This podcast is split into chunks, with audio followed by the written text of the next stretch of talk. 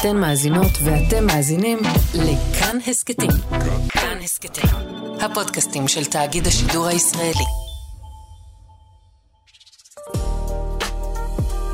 הישראלים, עם ז'וז'ו אבוטבול. אנחנו מארחים היום את צבי חסיד, מנכ"ל זק"א תל אביב. ערב טוב, אדוני. זק"א זיהוי קורבנות אסון. היום אתם התרחבתם, השתלטתם על שטחים אחרים, אני אומר את זה בציניות כמובן. מלחמה, פיגועים, תאונות, זאת אומרת, אין תחום שבו אתם לא נוגעים. זה נכון, וזק"א זה בעצם הכותרת. אפשר לומר דווקא שרוב העיסוק שלנו זה לא זיהוי. את הזיהוי בסופו של דבר היום עושים זיהוי מדעי פינוי, במכון המשפטי. טיפול. זה עזרה, זה כל מה שמסביב. זה כבוד המת. אם הייתי נותן לזה כותרת אה, נכונה, זה כבוד המת, שזה בסופו של דבר ליבת הפעילות שלנו. יש כמובן עוד פעילות מסביב שהתרחבנו, יש מתנדבים, יש אנשים עם רצון טוב להעניק לזולת, ובאמת אה, יש לנו עוד כמה תחומים, אבל זה ליבת הפעילות. עכשיו בוא נחזור אליך. יש לך שבעה ילדים שיהיו בריאים בלי עין הרע, שישה נכדים. נכון. איך אתה יכול להתעסק עוד בעיסוק אחר? אתה צריך להיות אבא וסבא, פול טיים ג'וב. אתה יודע, שאלו פעם את פרופסור ריס, אה, שניהל את כן, המכון כן, לרפואה כן, משפטית, מכיר. למה הוא בחר את המקצוע הזה? אז הוא אמר שהוא בעיקרון למד אה, רפואת משפחה. הוא אפילו היה תקופה רופא, אבל הוא ראה שהוא לא מסתדר עם הלקוחות, עם הקליינטים, אין לו אינטראקציה נוחה עם אנשים. ופה הוא מצא את הקליינטים שאף פעם לא מתלוננים. אז זה תחום שאתה תמיד מסתדר איתו, אף אחד לא מתלונן. או לפי הדת, קליינטים שאף פעם אתה לא מחכה שיחזרו לך טובה. נכון. אתה יודע, מצד אחד כתוב חסד של אמת, אומר רש"י, שזה חסד שאינו מצפה לתשלום גמול. המת לא יכול להחזיר לך טובה. הוא הולך לקבר, אתה דאגת לו, רק הוא יודע את זה. מצד שני, כתוב במקורות, שאם אתה מטפל במת, אז גם יטפלו בך בכבוד. אם אתה מספיד מת, גם יספידו אותך. אז נשאלת השאלה, אז אתה כן מקבל תמורה. אתה מקבל בחזרה את הכבוד הזה. אבל התשובה היא שזה דבר שאף אחד לא רוצה לקבל אותו חזרה, אף אחד לא רוצה למות. נכון. כן, אבל אה, יש אה, גיל שאתה כבר מתחיל אה, להכין את ה... אני חייב לומר לך. לגבי הגיל, גם מי שמת לו מישהו בן 100 בבית, בסופו של דבר, אדם לא יודע להתמודד עם המוות. וזה שמגיע איש זק"א, ואנחנו מ- באזור תל אביב לפחות, במחוז תל אביב, כל מקרה מוות מחוץ למוסד רפואי, אם זה בבית, אנחנו מקבלים הודעה מהמשטרה אונליין, ואנחנו מגיעים לסייע למשפחה. וזו עזרה שלא תסולא בפז, גם אם זה בן אדם עד 100. כי בן אדם יכול להיות החבר'ה הכי גדול, מנהל מפעל, מסתדר עם הכל. מישהו מת לו בבית, הוא מאבד עשתונות. ואני אתן לך את זה בהשאלה גם כן בנושא של מד"א. כחובש מד"א רגיל, אין לך סמכות אפילו לתת אקמול. אסור לך לתת שום תרופה. אתה יכול לקחת מדדים, להמליץ למשפחה, כן ללכת לבית חולים, לא ללכת לבית חולים, לא מעבר. אבל עצם הדבר שמישהו לא מרגיש טוב בבית, ובא מישהו עם המדים של מד"א, כבר נתת. עזרה, הורדת את מפלס הלחץ. כשיש מת בבית, זה הרבה יותר. אני רוצה להגיד לך משהו, היות ואנחנו מדברים על מתים, ותכף נפתח לתחומים אחרים. יצא לי לסמן את כל העיגולים בחיים. זאת אומרת, איבדתי אישה, איבדתי בן, איבדתי אחים, איבדתי אבא, אמא. זאת אומרת, כל מה שניתן לסמן, סימנתי. ודבר אחד למדתי, ואני לא צעיר, אני הרבה הרבה יותר מבוגר ממך, שלכל אובדן יש כאב מסוג אחר. זה כמו צלילים של כלי נגינה אחר. אחד זה פסנתר, אחד זה גיטרה, אחד זה תופים. כל אחד מביא את הכאב בצורה שונה. לגבי מה שאמרת, של הזה. כן, אי אפשר להתמודד עם אובדן, אבל אפשר להכיל אובדן.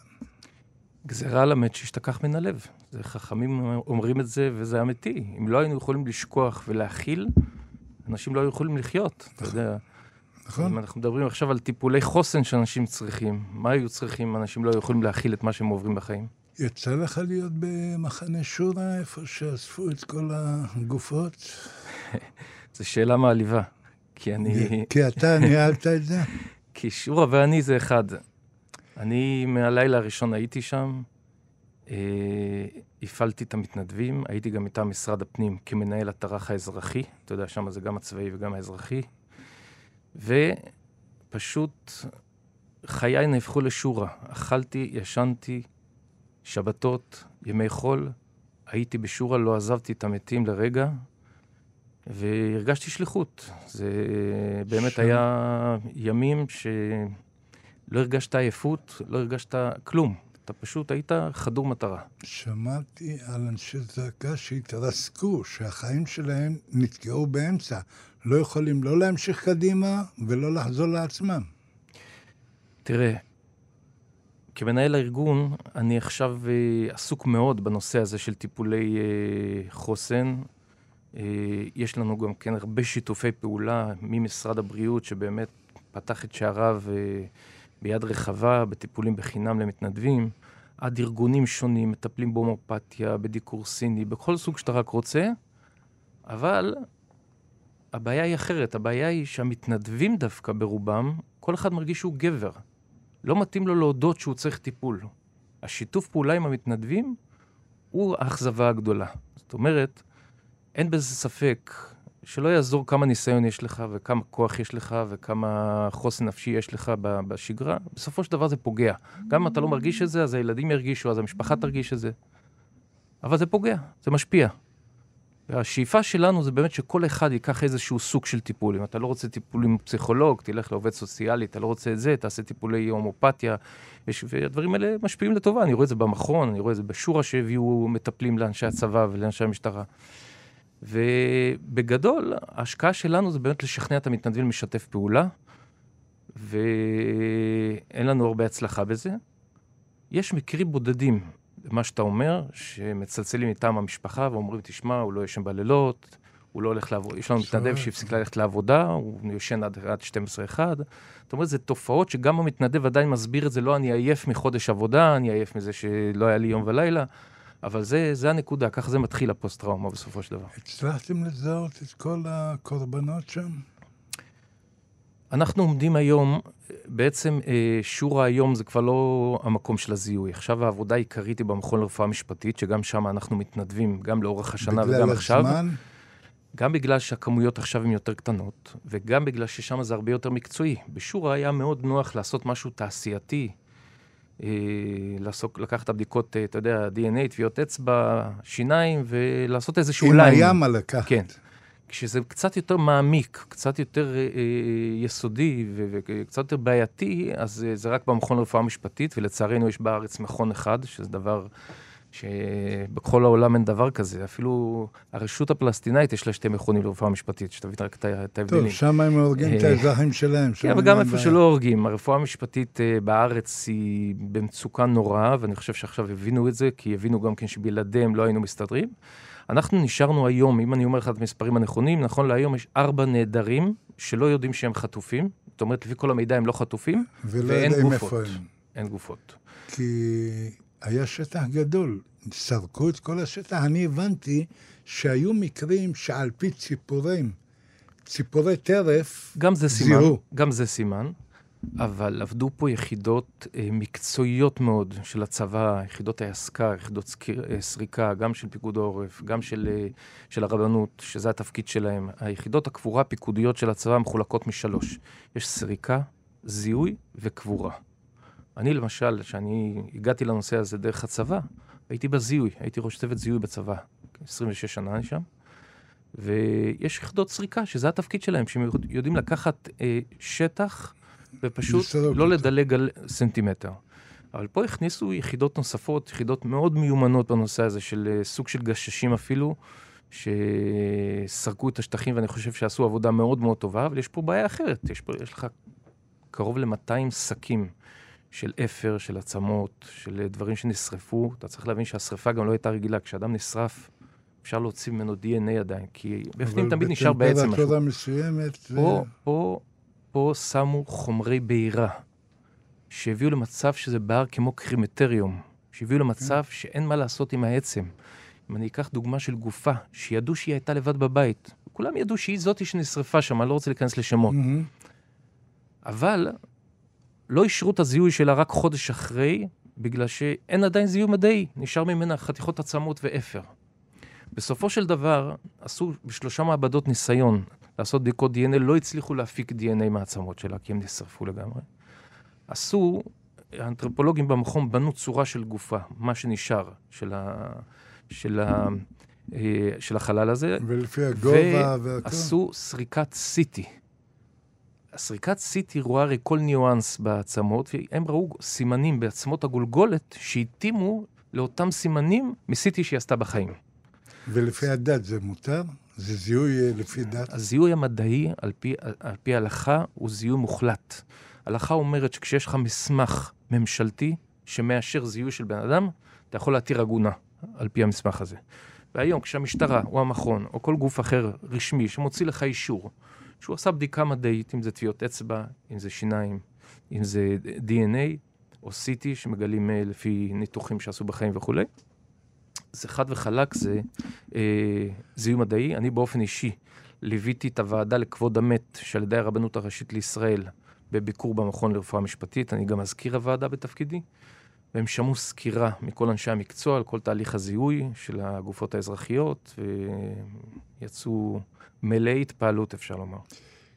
כמות כל כך גדולה של אנשים שנשרפו במכוניות שלהם והגיעו למצבים של טמפרטורות מפחידות. איך? אוספים אפר, היו שלושה, מחובקים אחד עם השני, הם התערבבו, האפר התערבב אחד בשני.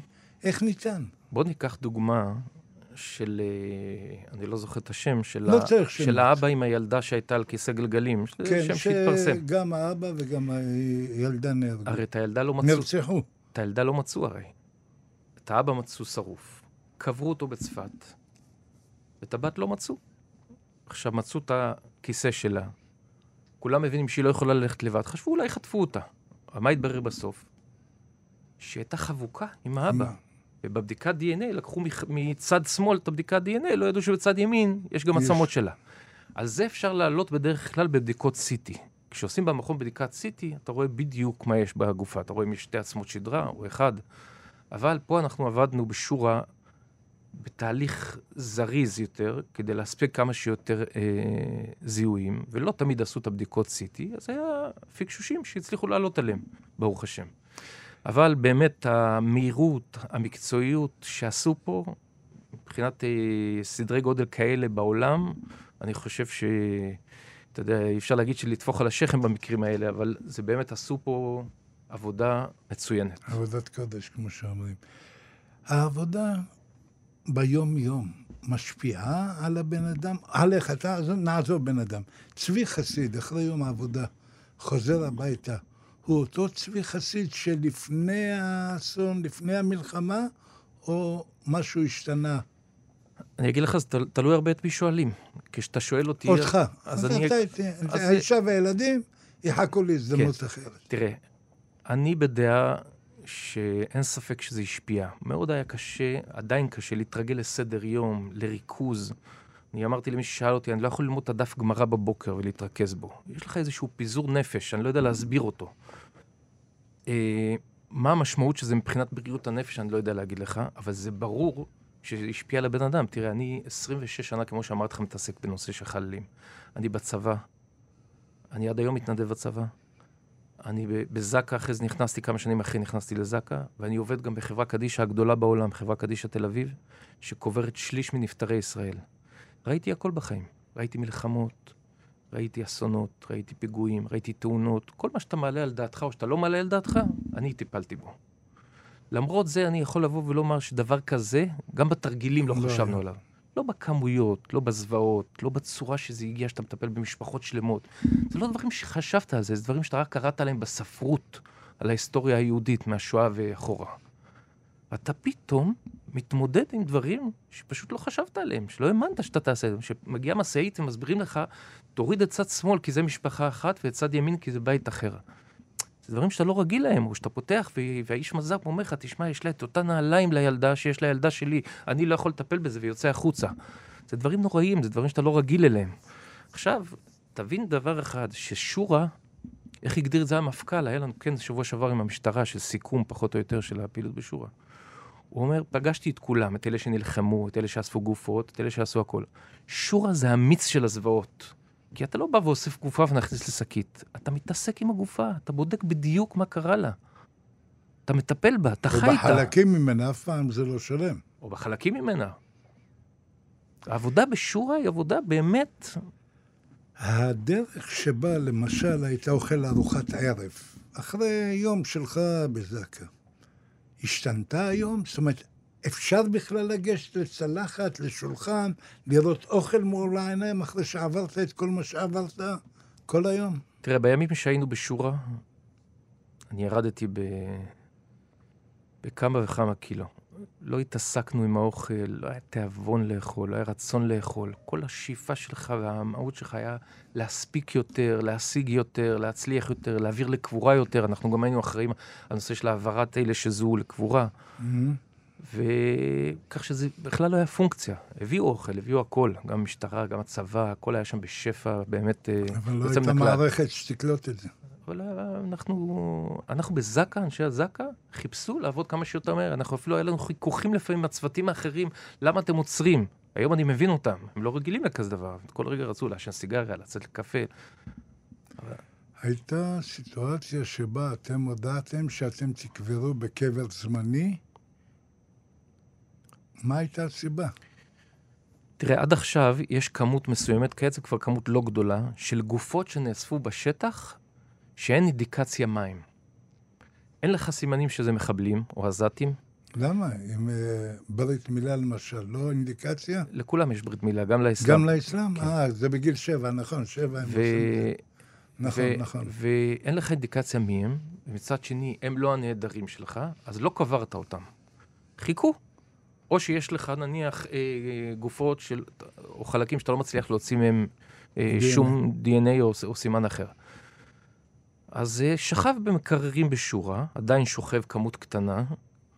גם לקחו אה, כרומוזין אה, A, קוראים לזה, זה, אפשר להוציא איזושהי בדיקה שמראה אם זה יהודי או לא יהודי. לא, היום הבנתי יש אה, שהם בדיקות דומים כאלה. לנו ב-DNA. לא, היום אפשר לעשות אה, כרומוזון A, זה אתה אתה מפתיע יכול אותי. לבדוק אפילו אצל המוסלמים אם הוא בדואי או שהוא... אה, כי לי אתה יודע, שם זה גם מחו- מחולק לעדות. לי אמרו ואפשר- ש-90 אפשר לדעת את זה? ומשהו אחוז אנחנו דומים ב-DNA. יכול להיות, אבל יש את הסימן הזה ש... שיהודים אחרת, ואצל יהודים אתה, יש לך היום בדיקות שאתה יכול לדעת אם הוא כהן אפילו. אם הוא מגיע כן, מזרע טוב, של כהנים. הכהנים, אבל כן. הם נבדלים, הם בגלל אה, דורי דורות. עכשיו, זה לא מאה אחוז אבל, כי אתה יודע, יש גם נישואי תערובת, ויש... אה, זאת אומרת, אתה לא יכול לקחת את זה כממצא כן, מחייב. אינדיקציה סוגרת, כן. אז הגופות האלה שנשארו, והיה חשש שאולי זה עובדים זרים שלא דיווחו עליהם, אולי זה מתנדבים שהגיעו מחו"ל ולא דיווחו עליהם, אז היה כיוון לקבור אותם בקבורה זמנית. אתה יודע, הרי לקחו מהם כבר DNA, לקחו מהם את כל הממצאים, ובמידה וידעו מי הם, יוכלו... אז אה, יוציאו מהקבר, או שישאלו את המשפחה מה היא רוצה לעשות. הרי עשו הרבה קבורה זמנית. כל אלה מבארי נקברו ב-29 גופות נקברו ב- ברביבים, אחרים נקברו במקומות אחרים. זאת אומרת, רוב תושבי העוטף לא נקברו בעוטף, כי לא יכלו לעשות שם הלוויה רגילה. נכון. אז קברו בקבורה אבל זמנית. הבנתי שאם הם יחזרו, יקציעו אותם נכון. ויקברו אותם. קברו אותם על תנאי, נתתי לך דוגמה, בקיבוץ רביבים קברו 29 מבני קיבוץ בארי, וברגע שהם יחזרו לקיבוץ, הם רוצים להעביר את זה לשם. איך, איך מגיעים אליכם כוחות חדשים? איך זה? יש רישום, יש התנדבות, יש גיוס, איך זה עובד? תראה, בתקופת המלחמה היו, לדעתי, ללא גוזמה, אלפי פניות של אנשים שרוצים לבוא לעזור. אנחנו בזק"א תל אביב לא הסכמנו לקבל אנשים שאין להם את הרקע בנושא הזה, גם בגלל שיעשו נזקים מקצועיים, כמו שאנחנו שומעים היום, שהיו כל מיני בעיות של צורת האריזה, של אה, תיעוד הגופות וכולי. וגם בגלל שנפשית, אתה לא יכול לקחת אחריות על בן אדם שהוא פתאום יתחיל לטפל בגופות שאין לו ניסיון. בסופו של דבר, אדם שיש לו את הרקע, אותו אנחנו לקחנו גם באופן זמני, והם גם סוג האנשים שבדרך כלל פונים אלינו להתנדב. ומעת לעת אנחנו פותחים קורסים, אנחנו מצרפים אנשים. תראה, שימור של מתנדבים בכלל זה דבר קשה. קל וחומר בזק"א. בזק"א... במיוחד בתחום הזה, כן, בנושא שאני הזה, אומר, שהוא... זק"א. זה לא רק זה, בזק"א אין לך שעות. זה לא שאתה נרשם כמו במד"א או בתחום אחר, אני מגיע ביום זה וזה, בין משמרת. השעות האלה לאלה. ופתאום יש לך תאונה, פתאום יש לך אסון, פתאום יש לך פיגוע, פתאום יש גופה בריקבון, ורק אתה יודע לטפל בזה, וקוראים לך מהבית, ותמיד זה יצא בזמנים שלא נוח לך. והדבר השני, אין לך מדים, אין לך כבוד, אין לך שום דבר, אם אתה לא מאמין במטרה הזאת, אתה לא תעשה אותה. אתה מגיע בעצם לעשות, אם נסתכל על זה בעיניים לא אמוניות, את העבודה השחורה. היחס של הציבור לפני המלחמה כלפיכם היה שלילי. הוא השתנה בעקבות המלחמה, בעקבות מה שעשיתם? אין ספק, אבל קודם נדייק. גם לפני המלחמה, אדם שהיה צריך להגיע לשירות שלנו, או נתקל בשירות שלנו, הוא, היחס שלו לא היה שלילי. כן, אבל זה ב... אדוני אומר לי, כמו אדם לפני ניתוח, מתייחס לרופא אחרת מאשר אחרי ניתוח. זה קצת להיות, בעייתי. יכול להיות. אה, אתה יודע, אחרי הניתוח יש חיים, פה אחרי הטיפול אין חיים. אבל אה, אין ספק שבתקופה הזאת, אתה יודע, בעיקר בהתחלה, כשהמתינו עם תחילת המלחמה, אז כל הפוקוס היה על הפעילות של זק"א. נכון. ואנחנו קיבלנו קרדיט ציבורי יוצא מן הכלל, ורואים את זה, רואים את זה בתרומות, רואים את זה בהכל. במה אני אברך אותך? נעמת, עניינת, ריתקת, צבי חסיד, מנכ"ל זק"א תל אביב, תבורך משמיים, הרבה כוח. אתה רוצה להגיד תודה משהו? רבה. המיקרופון פתוח. לא, אני, אני אומר שגילינו עכשיו שיש אה, חיים גם אחרי המוות. יש חיים, אפשר להמשיך את החיים גם כשאנחנו עוברים שם. אה, דברים כאלה. ובעזרת השם, שניפגש רק אה, בבשורות טובות ובדברים משמחים, ולא באירועים מהסוג הזה. בדיחה בנושא כל כך כואב ועצוב. מספרים על מישהו שהתאלמן, שאומר, עכשיו גיליתי שיש חיים אחרי המוות. מכיר את זה? אז אמרו לו, מה, איך גילית? הוא אומר, אשתי נפטרה, מאז כן. אני חוגג בהכל. אז אני חי. זה... שוב פעם, תודה. צבי חסיד, מנכ"ל זק"א תל אביב, שוב תודה. תודה רבה לך, ז'וז'ו, ובשורות טובות.